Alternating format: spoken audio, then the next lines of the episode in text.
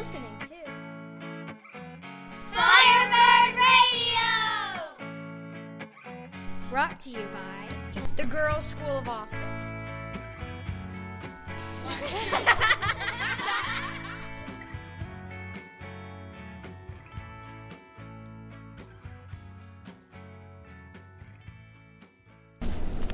You're listening to Firebird Radio, and today we are interviewing Rebecca McInroy from KUT.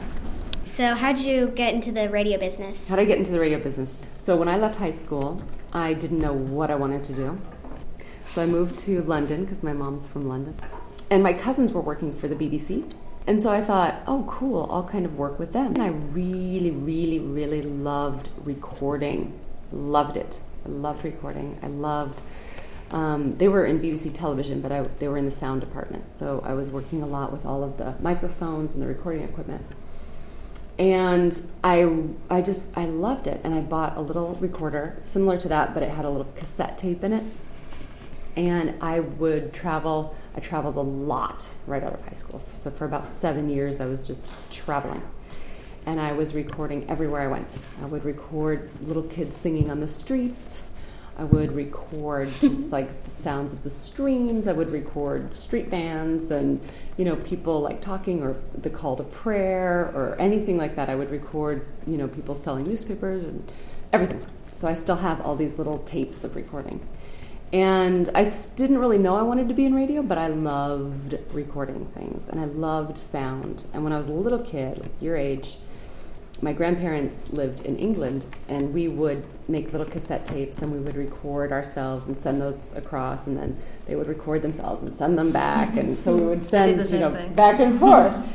And I still have some of those recordings, and I can still he I can I can be transported immediately to their home when I hear them talk. I can be transported immediately through sound. So I knew there was something kind of magical for me in sound and in the human voice and what the human voice and everything that that has in it can kind of do and transmit and how that can connect people. So I knew that there was something there. I moved back to Iowa and I was just looking for random jobs and I enrolled in the University of Iowa in the anthropology department because I was still like thinking I was going to do anthropology.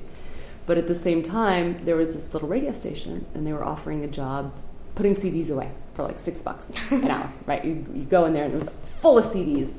And so the DJs would, you know, play their show, classical mainly, and then they'd just like leave their pile of CDs. And I was like, one day I will leave a pile of CDs, but I still have none. so they, they had all these CDs and I would just put them away, put them away, put them away. And then one day, um, it was in a room with a lot of other people. A lot of other people were around me. And there was this show, Saturday Night Live. Do you guys know? Yeah, yeah. So there was a funny sketch that Alec Baldwin used to do, and it was called Delicious Dish. And uh, it, they would make fun of people on public radio, and they'd be like, "Oh, corn chowder, my favorite corn chowder, so good." You know, and they would like do this whole public radio thing. It's so funny. So I was um, mimicking that show one day just for laughs and everybody, you know. And uh, we were making fun of it, and the program director came in and she said, Rebecca, you've got a great voice. Will you be on air this weekend? One of their DJs quit and they needed somebody to host the opera show. So I started as a DJ, you know, in Iowa doing this opera show, and I was so nervous.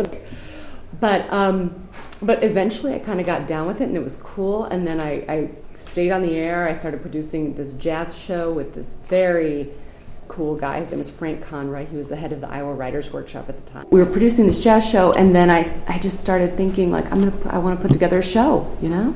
So I taught myself how to edit on the um, software that they had. I think it was like Cool Edit or whatever they had. Taught myself how to edit, put it, put together a intro for a show, and then finished my degree at Iowa. And my boyfriend at the time was in Vegas, and so I moved out to Las Vegas. I was cocktail waitressing at the Hard Rock Casino.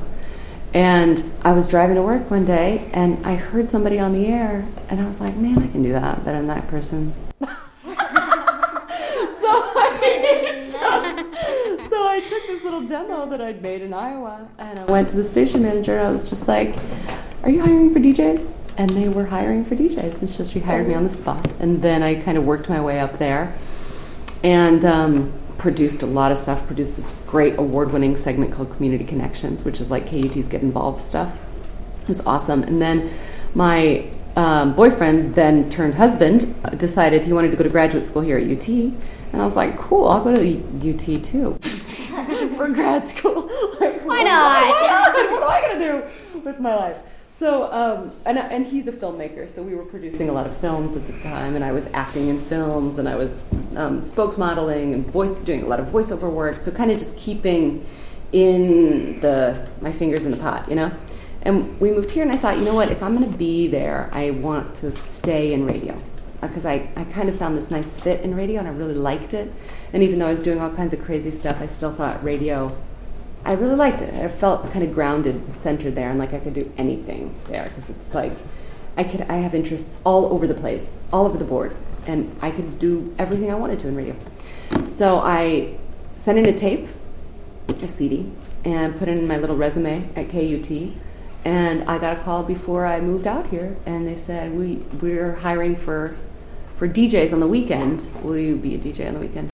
What is your advice for a young person interested in a career in radio or podcasting? The thing that I really learned, I'll tell you this, since I'm bestowing advice and wisdom on you, so, um, is that if you are in radio, if you can do every single role, which you have to do in public radio, and I'm sure in co-op as well, maybe, maybe you voice spots, you write spots, you write your own intros and outros, and you write your own stories. You voice your own stories, you record your own stories, you edit your own stories, you produce your own stories, you upload your own stories, you write your own show notes. You do that whole thing. You know how to do all that stuff. It's great to have help, but if you know if you can know how to do all that stuff, you you help yourself because as an independent producer, which you guys are independent producers right now of this content, you have to know how to do all that stuff. It's really invaluable. Tell us about a time something unexpected happened live on air. Well, I can answer. Okay, go ahead. Because the thing is, I improvise on there all the time, every single day. And you never know what's going to happen. The show might just drop out completely. And I used to totally freak out, and my heart would race, and my face would turn red, and I'd be like, I don't know what to do, I don't know what to do. Um, and now I just chill and realize, like, it's just radio. Like, nobody's going to die. It's cool. So kind of just relax and let it happen. I have a, a film music CD on the side that I bring up. I have a little stock footage in my head that are terms like, we seem to have technical difficulties with the program right now.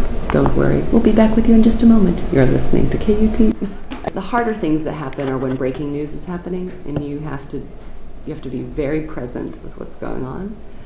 And there have been moments um, like during 9/11 when I was on the air during 9/11, you just have to be very present with the, the what's coming in and what you're saying and very direct and not emotional. And you kind of have to step back and just really kind of go out of your body.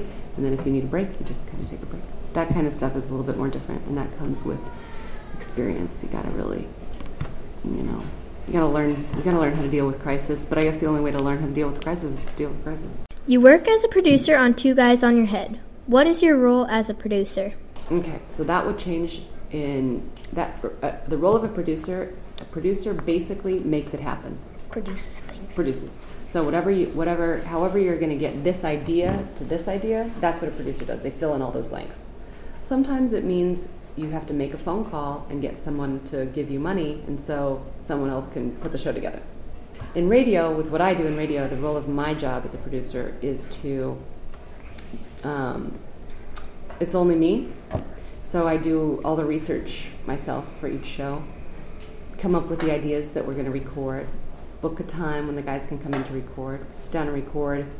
Well, the shows are seven and a half minutes long. We usually record for 30 minutes, and we have a conversation amongst all of us about whatever we're, topic we're talking about. So we're going to do a topic. And we sit down and we talk about all these different aspects of, of sleep. And then my job is to ask them questions that prompt them to talk about stuff and to listen to them and to hear what they're saying, to make sure that I know all of the different angles that I want to take on the show and make sure they're covering each one, even if we don't use it, just to have that diverse, you know, perspective of things.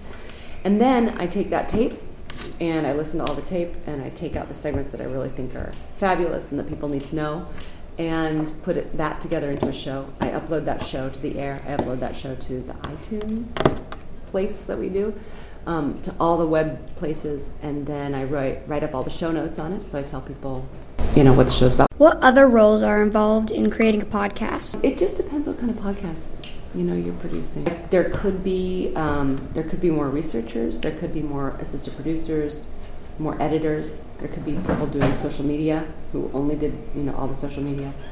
Um, there could be um, directors, people who come in and direct the show. Um, a lot of lot of editors, a lot of uh, executive producers. Well, not a lot of executive producers, but a couple executive producers who kind of you know make make things happen, get the money for stuff. Do you have a favorite moment from your career in radio? Oh my God, There's so many, so many, so many. Every every day I get to work in radio. I think every day I get to go to work. I think I can't believe I get to do this. I can't believe I get to talk to these people. I interviewed our first show that we did for the Secret Ingredient was an interview with this 92 year old anthropologist. His name is Sidney Mintz. Those moments in my career where I get to talk to people about the breadth of how they developed themselves and, and the impact that they're leaving on this world.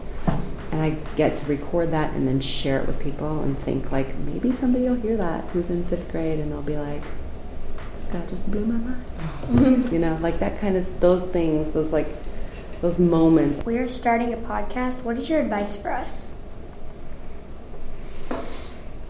podcast the thing about podcasts if you want a successful podcast it needs to have some influence and podcasting is in this very strange place right now where there's so many podcasts and radio's in a very strange place where they they need they still need to kind of be the this balanced voice and present all these sides of things which is good which is great with podcasts, with podcasts, you can say what you mean, and you can find an audience for that. And sometimes that's really good, and sometimes it's really bad.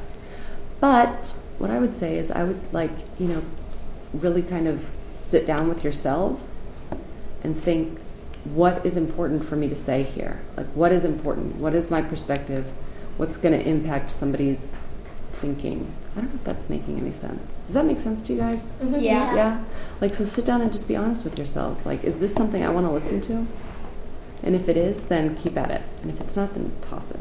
What are your personal favorite podcasts? I love that question. I love that question. Thank you for asking that question. Because I love podcasts. I love them. I don't have a television. I listen to podcasts all the time. I listen to podcasts when I run, when I wake up in the morning for my research, all the time. Um, I have a lot of favorites. One is Great Lives from the BBC. One's In Our Time from the BBC. Uh, another one is Start the Week, which in perspective was modeled after. Um, and lately, I've been listening to the New York Times Review of Books podcast, which is incredible, where short story writers read short stories from the New York Times. The London Review of Books has an incredible podcast. So that kind of ties into my next question. Um, Beautiful. how much have you learned from Two Guys on Your Head? Oh wow. Oh my gosh. From Two Guys on Your Head, from this food show that I'm doing, from the jazz history show that I do, from the Views and Brews shows that I produce, it's like, I can't even tell you. It, you know what it's like? It's not even how much have you learned, it's more like I feel as if I'm in this in this room, you know, in this kind of dark room, and then every and I just get to go through these these veils, and I just keep getting to see different landscapes, you know.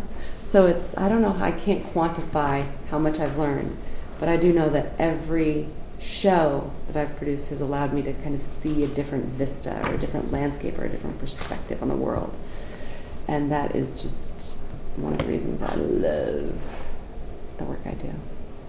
All right, well, actually, it's time to wrap up, so thank you so much. for Thank you. sharing. Thanks for having me. You have been listening to Rebecca McInroy on Firebird Radio.